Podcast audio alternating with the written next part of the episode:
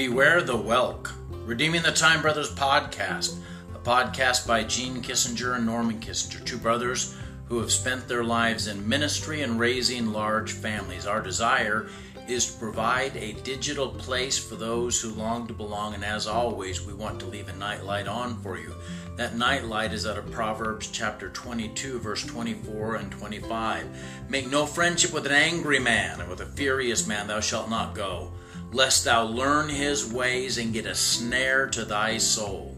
Make no friendship with an angry man, with a furious man thou shalt not go, lest thou learn his ways and get a snare to thy soul opened up by talking about a whelk. Do you know what a whelk is? Well, if you've ever been uh, along the beach, walking on the beach and picking up shells, perhaps one day you came across an oyster shell and the shell looked to be whole and complete, but there was no oyster inside, and you wondered, Whatever happened to that poor little oyster that used to live in this shell? Well, if you look at the top of the shell or the bottom of the shell, you'll most almost always find a hole drilled in it.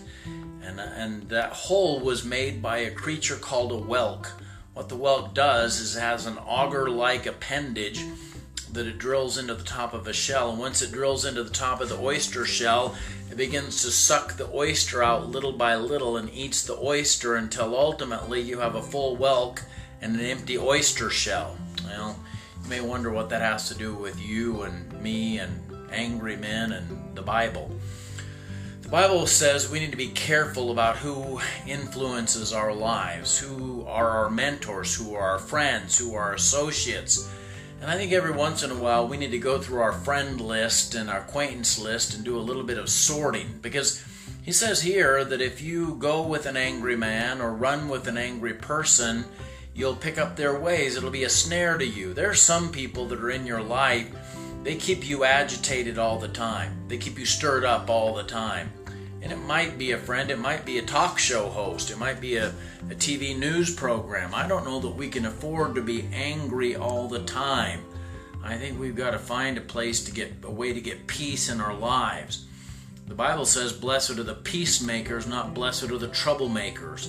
And somehow we've elevated troublemakers into high status in the United States of America and somehow we found ourselves uh, having friends that keep us agitated all the time.